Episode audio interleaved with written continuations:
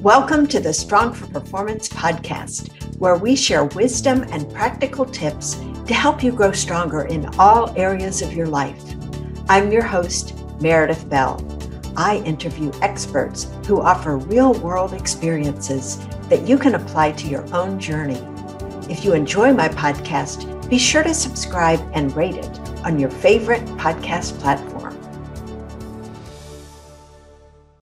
Welcome to another episode of the Strong for Performance podcast. I'm Meredith Bell, your host, and it is my privilege to bring you special guests who will inspire and challenge you. And if you enjoy my show, please be sure to rate and review it on your favorite podcast platform. My podcast is sponsored by Performance Support Systems, the publisher of software, tools, and books for improving the way people communicate at work. You can learn more at growstrongleaders.com. And today I am really excited and delighted to have as my guest Dr. Roger Hall. Roger, welcome to my show. Thank you. I'm grateful to be here. Well, I'm really looking forward to our conversation. And before I jump into my first question, let me give you uh, a more formal introduction. Roger is the author of a wonderful book called Staying Happy, Being Productive The Big 10 Things Successful People Do. And we'll be talking about some of those things in our conversation today. He is a business psychologist with clients all over the country, and he trains leaders to monitor and manage their thinking. And we're going to look at that as well. Roger knows great leaders work on themselves first, and then success in their company follows. He's worked with thousands of leaders, and he especially loves to work loves to work with small entrepreneurial firms.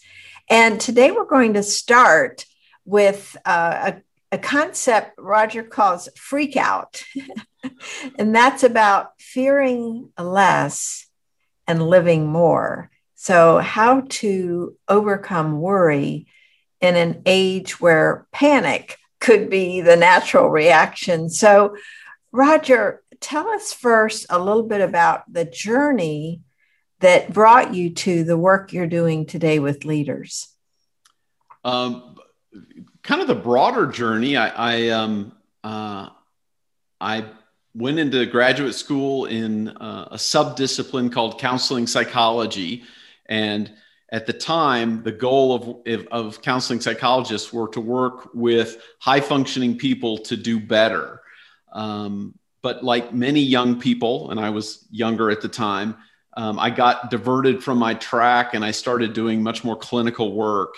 And I found out that while I was very good at it, I didn't really enjoy it. And so I, I, I, I um, reshifted my priorities and tried to figure out, well, how do, how do I do this? And the area where, where psychologists were helping people to, who were doing well to do better or performance psychology were in the military in sports and in business. And so um, I hired a guy to help, you know, kind of redevelop my career so that I could do this peak performance work with business owners and have been grateful to be doing that for the for the better part of my career now. So when you think about your work with them and this idea of fear, what is it when you get into your initial conversations with them and maybe even in subsequent ones what are the things you uncover that you find out they're really the most afraid of?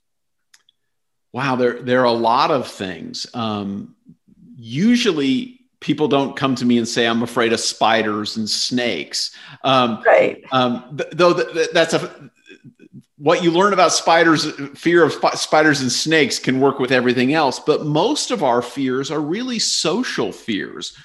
You know, will I be embarrassed?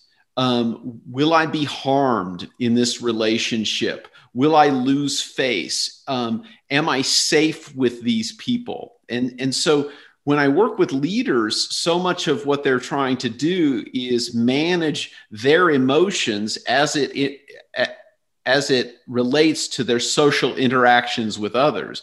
You know, human beings are are pack or herd animals, and so much of what we do is is predicated on how we interact with others. So m- most of the fears I'm dealing with are, you know, are my people going to take me seriously? Am I a phony? Um, and, and all those are, are, related to, you know, fear of embarrassment or fear of humiliation or, or, or fear of being found out as incompetent. Um, you know, there, there's a pantheon of other fears, but it's mostly the social fears that come up. And with those, um, how do you uncover those? What kinds of uh, questions do you ask or stories do they end up telling you that help you get a handle on what what they're really struggling with? Yeah, one of the easiest things is is you know when when you're falling asleep at night, what keeps you up, or what wakes you up in the middle of the night, and what do you find yourself um, preoccupied with? Um, what, what I ask them is about their airtime. And, and I, I have what's called an airtime test, which is when I'm doing nothing, what's in my head. And if you're not related to me by blood or by marriage and you're in my airtime, um, I know that there's something out of balance. And so, so for many of the, the people I work with, those leaders, I find out what, what's in their head. And it really is what's in their stream of consciousness. And we all have this stream of consciousness of all these thoughts that come in and out of our head all day long. And most people never sample what's in that stream of consciousness. And, and so what I encourage people to do is, you know, stick a ladle in, or if you're really you know if you're really aggressive stick a bucket in and sample what's in our what's in my stream of consciousness and what most people find is that there's garbage in their stream of consciousness they tell themselves things that if if a stranger came into the room and said those things to them there would be a fight and yet they say these things to themselves all day long so it's important for leaders to recognize okay, what's what's in my head? Because what's in our head comes out in our behavior. And so the first part of being a leader is, and, and you, you, you referred to this, is monitoring and managing your thinking. Because because if I don't know what's happening in my head, that's self-awareness, and then I can't control that, what's happening in my head, or control my emotions, then that infects everybody I work with. Um, I, I worked with a, a president of a company, and he told me once, he said, It doesn't matter if the distribution center is on fire. Whenever I walk through the front door, I walk slowly. I greet people and I ask them how they're doing. As soon as the door to my office closes, then I can go, then, then I can show my emotions. He says, because if I walk in in a hurry, Reception will then call accounting. Accounting will then call marketing. Marketing will then call production. He said, by the time I'm to my office, there are 250 people I've infected with my bad mood. And so it's so important for leaders to recognize, you know, most of the people are, are looking at you to see how, how you feel. And that's why it's so very important to be self possessed and to know what's happening. Boy, that's such an important point. Do you have examples of clients who didn't know to operate and walk in slowly? They didn't have that awareness that this person did. And, you know, so tell us an example of somebody that had a real issue and how you helped them become better at that awareness piece. Well, you know, for, for some people, eh, they're, they're really little things. And, and you know some people and, and I'll, I'll give you an example i've used I've, I've seen with some people is like when i'm really concentrating and, and i've seen this in other people but i'll use my myself as an example when i'm really concentrating it's the same as my furious face and so if people don't know that boy you've really captured my attention and they don't know that looks ex- almost exactly the same as i'm going to take your head off then they can be intimidated by me. And so with, with some of the leaders I've worked with, I've watched them interact, and I said, you know, you you have this sort of behavioral thing where you look angry when you're when you're concentrating, and they said, no, I do. And I go, oh yeah, yeah, you do. And so, you know, we we we get them to look at it, and sometimes it it helps to videotape yourself or have somebody in a meeting videotape you, and you realize these behavioral sort of tics that you have. And as soon as you're aware of it, again, once you've monitored it, then you can manage it. And and it doesn't mean you have to change your facial expression. You know, for some people it means smiling more. Um, but for other people it means letting people know in advance, "Hey, I've got this facial expression. I'm not angry. You just you've just captured my attention." Boy, I identify with that. I remember years ago when we worked in a physical office and we had a team of people and we did a 360 feedback on each of the three owners. And I, that was one of the things i got. That's so funny you mentioned it because i would be at my desk working on something and if somebody came in they uh, one of the feedback pieces i got was you know you look they didn't use the word angry but annoyed, you know, uh-huh. that they were that I was being interrupted. And so when we had our debrief with the team, and I said, This is something I didn't know I do. And I apologized to them and I said, From now on, I will close my door when I am needing to have that quiet time, you know, to concentrate on something so that you'll know if you need to interrupt me, you can, but I am focused on this. So it's interesting. That must be a more widespread occurrence than I uh, had realized before. It, it, it's actually pretty common when, when we're in deep concentration um, and, and, and we're brought up out of that deep level of concentration. It is an irritant and it does kind of annoy. Now we can, we can, you know, we can right the ship and we can get back to normal, but people recognize it as happening. And so the, if you recognize, okay, when I'm interrupted, I will be annoyed. Okay, I've got I've got to fix that right away and say, hey, glad you're here. Sorry, I, am in the middle of, of, of thinking something. I, I, do want to help you. So a, a, lot of it is first that awareness. It's mm-hmm. it's observing yourself, and then then the self control or willpower to to to say say the next thing. Yeah, that I, think that's really important. One of the things that um, you also said that I just was inwardly chuckling. Fortunately, I have not had this happen in a very long time, but this airtime. Who are you think, you know, who's running through your stream of consciousness? I can remember in when I was an employee in different places, and there might be one person I particularly had a problem with. Boy, they did occupy a lot of space in my head, off hours and in, in the office. And so once you help someone identify that that person is taking up a lot of airtime, how do you help them make that transition to to not do that or not have that be the case? Well, it, it really depends on the importance of the person in your life or in your work. And so if you've got a key, you know, a key coworker or a key employee um, who, who's instrumental in the success of your business, then, uh, you know, managing that person is going to take some of your airtime. Um, if, if the person is not central to your life um, and they become more and more destructive in your life, then I encourage people to reevaluate. Boy, is is this a person that you want to have in your circle?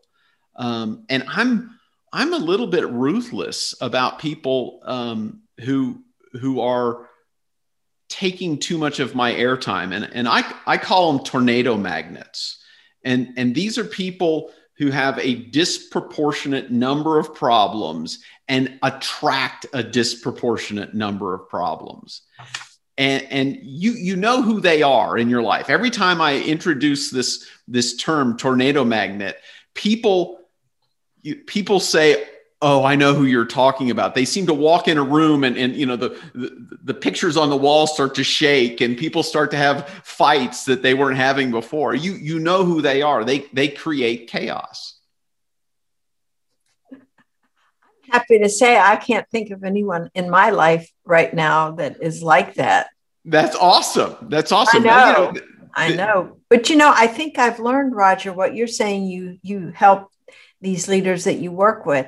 It you pay too high of an emotional cost or it takes too much of an emotional toll to try to keep someone like that in your world.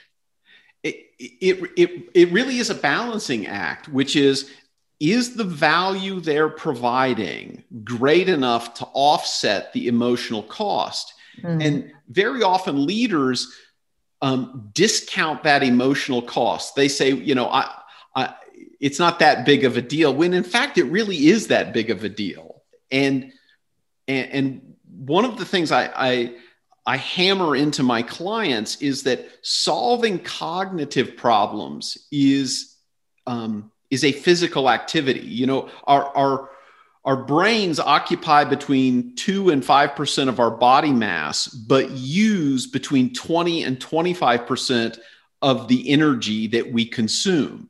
So, you know, what's in our head is burning fuel all the time. And so, if I'm solving math problems, that burns fuel. But if I'm also solving and dealing with emotional problems, that burns fuel. And so, if I'm if I'm burning fuel to solve the emotional problems that I'm dealing with with a, a, a, troubling employee, that's preventing me from solving the strategic or tactical problems in my business. And so it really isn't just about a money issue. Is this person making me more money than they're costing me? It's are they taking my cognitive attention so that I can't solve these other problems? Boy, that is a really important important point because I don't think I think we underestimate the impact uh, an uh, an unhealthy person in our lives really can have. and, I, and, and, yeah. sometimes we don't recognize it until they're taken out of our life, and suddenly, you know, the, the flowers are brighter and the sky is bluer.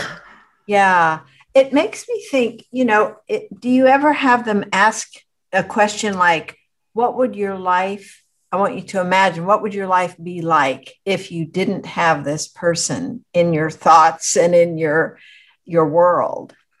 Um, it, that's a fantastic exercise is, is to get people to, to, in their head, project out into the future if their world was different. Um, sometimes people can't imagine it be, because they're so consumed with the fear of, of what will they lose that they can't imagine a better future. And, and so part of it is helping them practice and rehearse what could be better because the way our brains work is our brain's imagination always goes to the worst case scenario. It's self protective. Um, you know, fear is the most self-protected of, of, of, our emotions. It keeps us alive. Mm-hmm. And so our brain fast forwards to disaster. You know, uh, we, you know, we don't imagine um, if the elevator fails, right? If you're in an elevator and you're imagining an elevator failure, what do you imagine? Falling falling all the way down. Nobody imagines, oh, there, there are 47 different safety mechanisms. You're going to drop maybe five inches. Okay. And then it's going to break. Okay. The biggest problem you're going to have is you know prying the doors open and climbing out that that's really but nobody imagines that they they imagine the plunge not the inconvenience mm-hmm. so so so with with a difficult person in our lives, we imagine the disaster that will occur if they're not there. But it really takes discipline to imagine what could be better. Mm-hmm.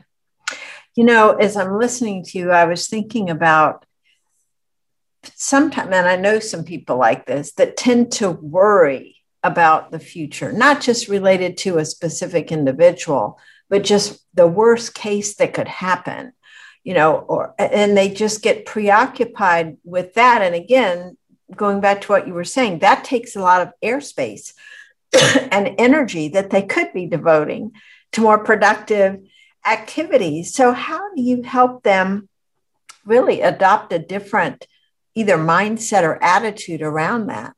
Yeah, it, it, I view worry. I, I call it uh, malignant advanced planning. So if if if I have a problem I need to solve, people who are good at solving problems imagine in the future the problem they need to solve, and then they start to come up with a plan for solving that problem. What happens with worry is our emotions get so high. There's a there's a part of our brain um, called the amygdala, two little structures, the size and shape of the ends of my little fingers, and and they're not the totality of fear, but they're kind of like where the fuse gets lit and it all you know it all gets started in the amygdala and what it does is it sends these signals up to the front of our brain that turns off the part of our brain that solves problems. So if you're out in the woods being chased by a mountain lion, you can't do math problems, right? You you you you you you can't do because all you're trying to do is stay alive. And so when when people worry, what happens is they imagine disaster that sends signals up that turns off the part of their brain that can solve the problem. And then they work in this loop. And the loop is a disaster loop. They, they fast forward to disaster, can't come up with a solution because the prefrontal part of their brain is turned off. They loop back to disaster, and it only amps up their emotion, which keeps their prefrontal turned off. So part of it is is settling themselves down and rehearsing. So reducing the emotional level and then rehearsing a solution a positive solution. And i tell people you only have to come up with one. Because as soon as you can imagine one positive solution you know you can adapt on the fly in real life well, and I love that you keep it to one because that keeps it simple. People don't feel overwhelmed. Like, how on earth could I do that? Do you ever find yourself having to provide them with examples of one solution or are they usually able to come up with it themselves? You know i mean we, we've all experienced this. This is why we have other people around us is is that sometimes we're so overwhelmed with our emotion we need someone else's spare prefrontal cortex to do the heavy lifting for us. Yeah. You know um, I, I work with lots of financial advisors and in financial situations people you know, when, when the market corrects and goes down, um, people freak out. And so their advisor, I tell them, you're their spare prefrontal cortex to make sure that they can make good decisions in the midst of that fear. And so anytime there's an advisor, yeah, part of our job as, a, as advisors and guides is to help people come up with solutions they may not have thought of because the amygdala and the limbic system is overwhelming their own ability to solve mm-hmm. the problem. That's so interesting. Well, let's look at maybe the um, the flip side. I think you said you call it the offense of looking at the the being happy part, being productive, so that you're not as preoccupied by fears and negative thoughts and worry. So, what are some of those uh, 10 big things or big 10 things the big 10 that things. you talk so, about in your book? Tell us a few of those that people listening could say oh yeah i could do that. Yeah I, I observed happy successful people in my life and i started writing down the things that they do. And this is certainly not an exhaustive list um, but i figured you know 47 things successful people do is just not gonna it's not gonna work. Um, but I, I, I kind of crystallized it to 10 things. The, the first, which we've talked about a lot already, is thought life, which is um, um, being disciplined in, in a person's thinking. Then it's um, spiritual life. Almost every person I've worked with who's happy and successful has some sort of um, faith practice. And now they're not all the same faith practice and I'm not evangelizing, but there's just a ton of research about how people who are part of an organized religious tradition have happier, healthier, longer lives and, and, and more fun. Um, so those are two. Um, I talk about the importance of love life, that those primary relationships with the people that we love, and it doesn't have to be your partner, but it, it, it can be a partner, children, immediate family, social life. Um, and, and when I work with a lot of leaders, many of them are very lonely. They don't have friends. And how important having those social connections are. Um, I talk about nutritional life. The fuel we put into our, our system is what makes our mood, which makes us able to think. It's not just about, you know, healthy bones and healthy muscles. It's really about healthy thinking because that fuel fuels our brain. Um, I talk about exercise life, that um, happy people are physically active. I talk about work life and, and um, most happy, successful people enjoy their work. Now, not every day is great, but um, they typically find meaning in their work.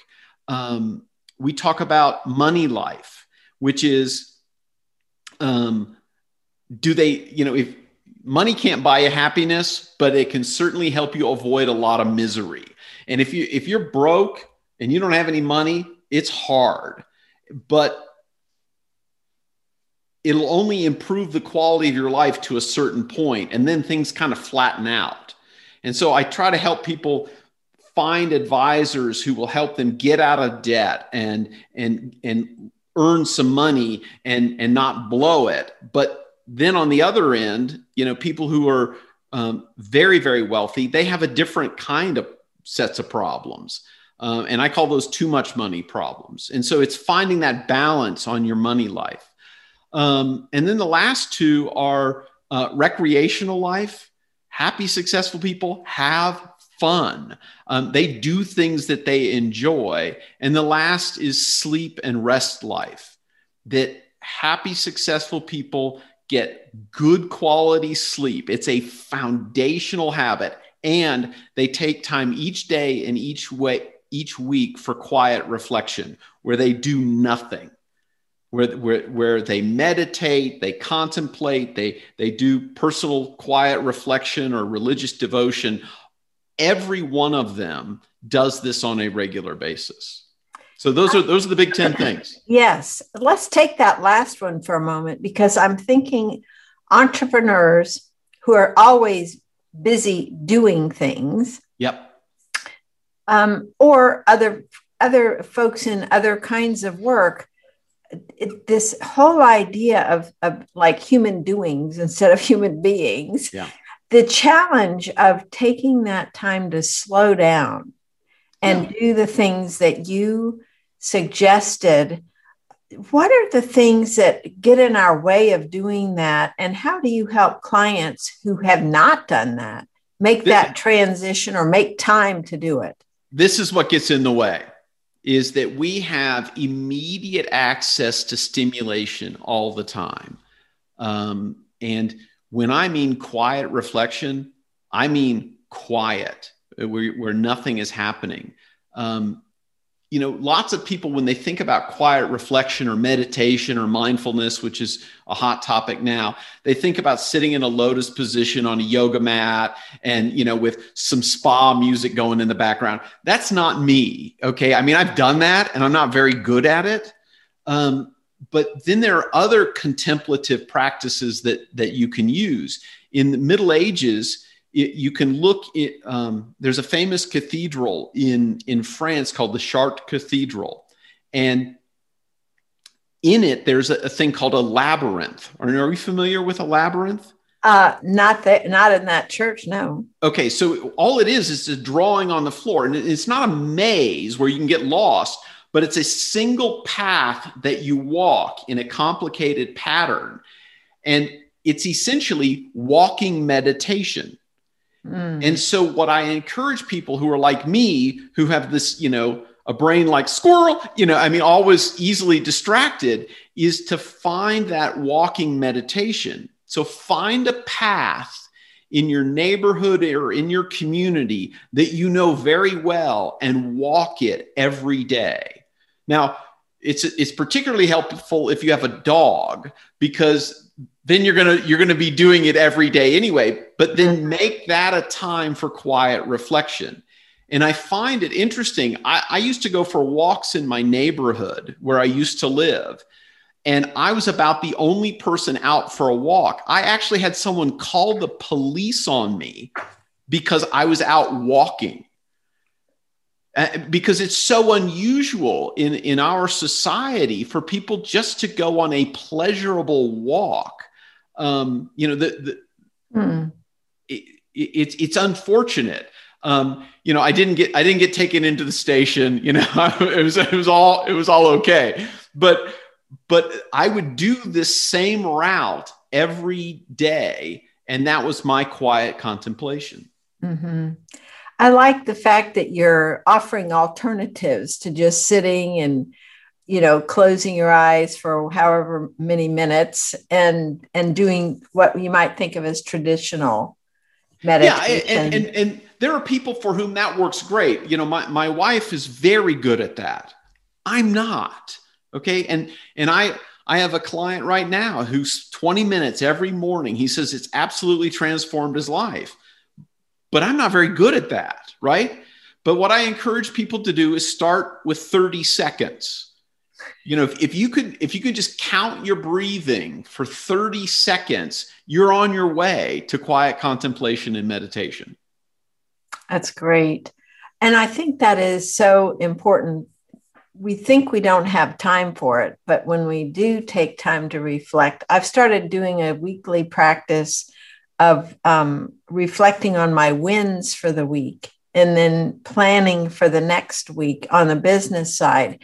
And that makes a huge difference. In fact, I've gotten to where I'm writing them down at the end of a day because at the end of a week, it's kind of hard to remember what you had as a win on a daily basis. But it's that that whole thing of blocking time to recognize what you've done because I, do you find it so easy for people to criticize themselves for what they haven't done instead of giving themselves credit for what they have so, so there's i mean you, you you you've touched on such an important point of, of recording your wins. And, and i talked about it a little bit earlier about how the brain remembers things that'll kill us. And and there's a, a, a relatively new book called The Power of Bad, and the authors John Tierney and Roy Baumeister talk about how our brains so easily go to the worst case scenario. And what you've said is, and, and we never, it's it's not easy for us to remember the small wins. And that's why gratitude is so important. And, and yours is a modified form of a, of a gratitude discipline, which is on a daily basis, focus on the things for which you're grateful that went well. Because if you don't, your brain is designed not to remember the mildly positive, but just the things that'll kill you. So, so to have that discipline practice will bring that to the top of your mind every day. It will improve your mood and your productivity. Mm-hmm. I like that. I hadn't thought about it as if I didn't do that, the focus is on the negative, but I can see where that's easily, you know, a habit that can be that can be created. When you think about some of your clients that have made, let's say, the biggest changes and you've helped them really make some transformations, talk a little bit about what the earlier behavior was what they started doing differently and then what result they got as, as, as uh, since they made that change. You know i mean there's so many different stories. I'll, I'll give you some process comments uh, about what they've done. Um, one person had a wonderful discipline and i talk about it in, in the book of of writing out every day he had a constant journal so anytime he'd talk to somebody, he'd be writing out both the content, but also what he was feeling. And he had a bookcase full of these, these, these journals. And so he was able to he was able to monitor and then manage his thinking because he had been writing it out for so mm-hmm. long. And he was mm-hmm. able to look at these past thoughts from three years ago. He could just open up the book. It was dated and then compare them to right now. Um, so so that's one discipline. The, the process thing i found is that many of my most successful clients have a history of athletics. And it's not that they're jocks that makes them successful, but they understand what it's like to have somebody tell them something about themselves so that they'll improve. Many, many good students are, are used to being told, you know, oh, you're such a good student, you're so smart, and you're so successful people who have a history of athletics have been told over and over again here's how to improve. Here's how you messed up. Here's how you improve. Well that's kind of how life works.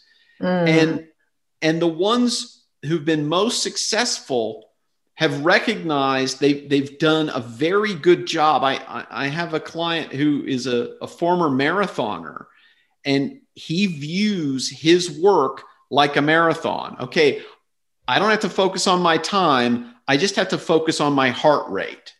And if I focus on my heart rate, which is a process, not an outcome, then the outcome will work itself out.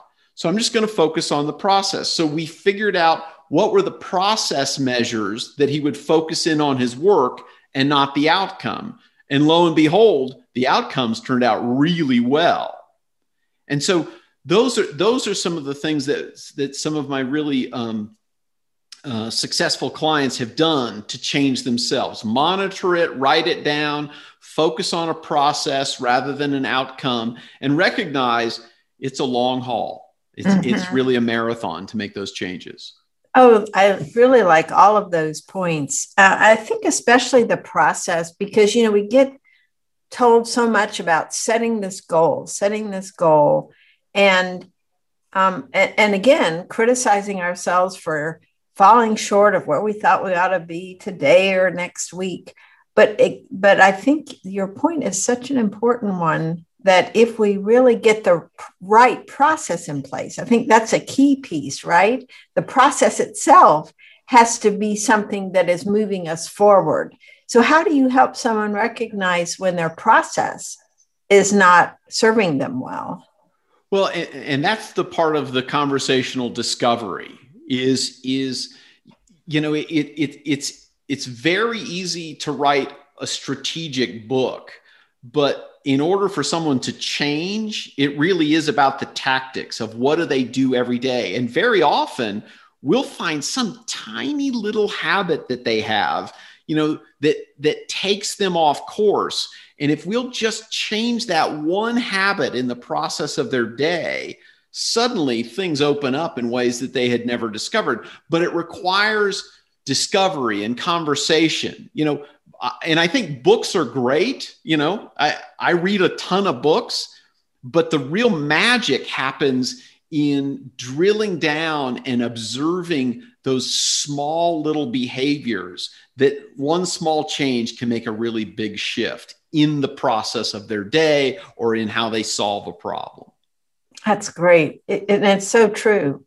Uh, and it often helps to be working with someone like you that can listen carefully and notice well, what about this? That the person didn't even realize they were doing. A lot of this is unconscious, isn't it?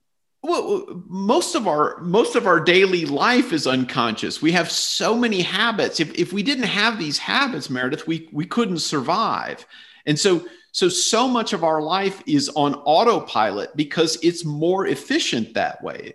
Um, and every one of us has blind spots. Every one of us. I have a ton of blind spots, and I need people around me to say, you, You're not aware of that thing. Oh, okay.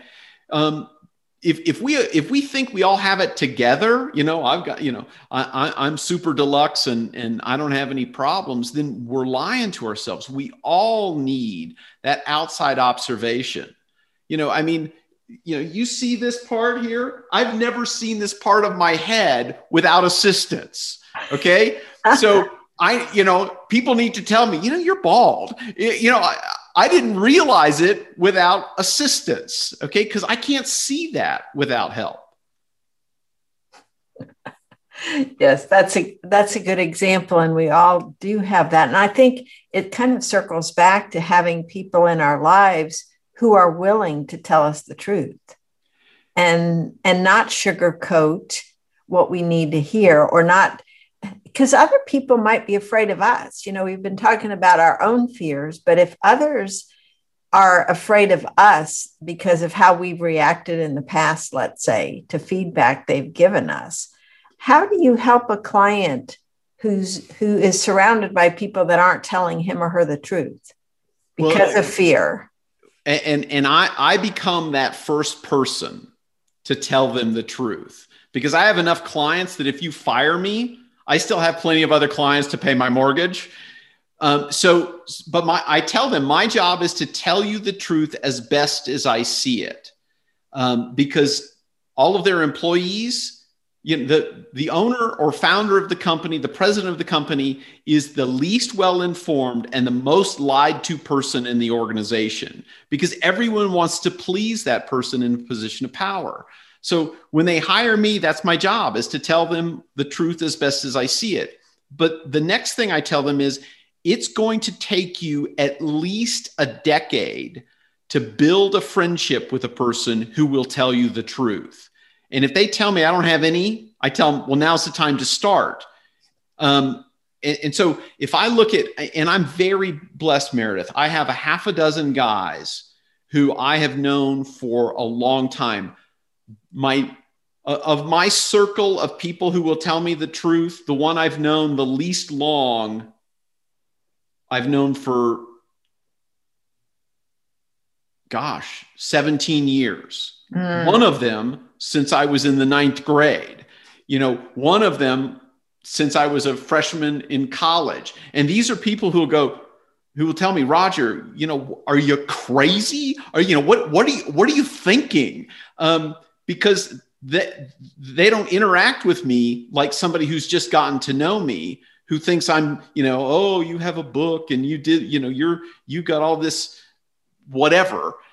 They're willing, they, they know what I was like in the ninth grade, you know, and so they're willing to, to tell me that's a stupid idea. And I need those people and leaders need those people around them who will say, dude, that's, that's stupid um, because at work, you know, I had a president of a company. He, he got promoted to president. I said, How do you like it? He goes, It's awful. He said, Three weeks ago, before I was president, I came up with this idea.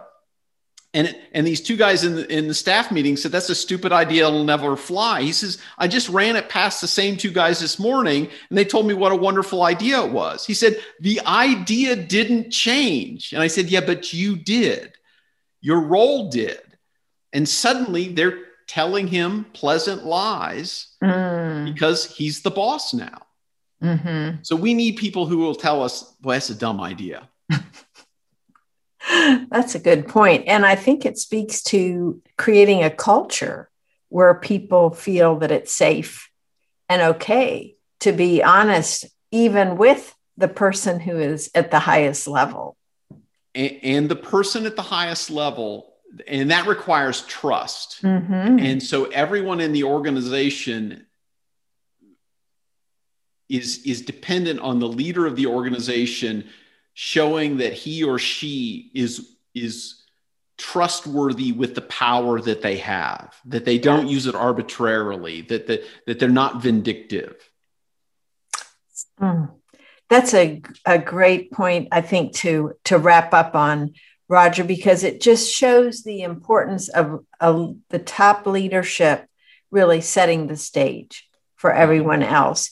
And it circles back to this whole theme of yours, which is monitoring and managing their thoughts, which then influence what they say to people. Yeah. Yeah. So I'd like to encourage folks to pick up your wonderful book, Staying Happy being productive and let people know how can they connect with you and learn more about your work Yeah, they, they can they can go to my website, which is uh, drrogerhall.com, drrogerhall.com. Um, I have a course called uh, the Freakout Course, and it's at freakoutcourse.com.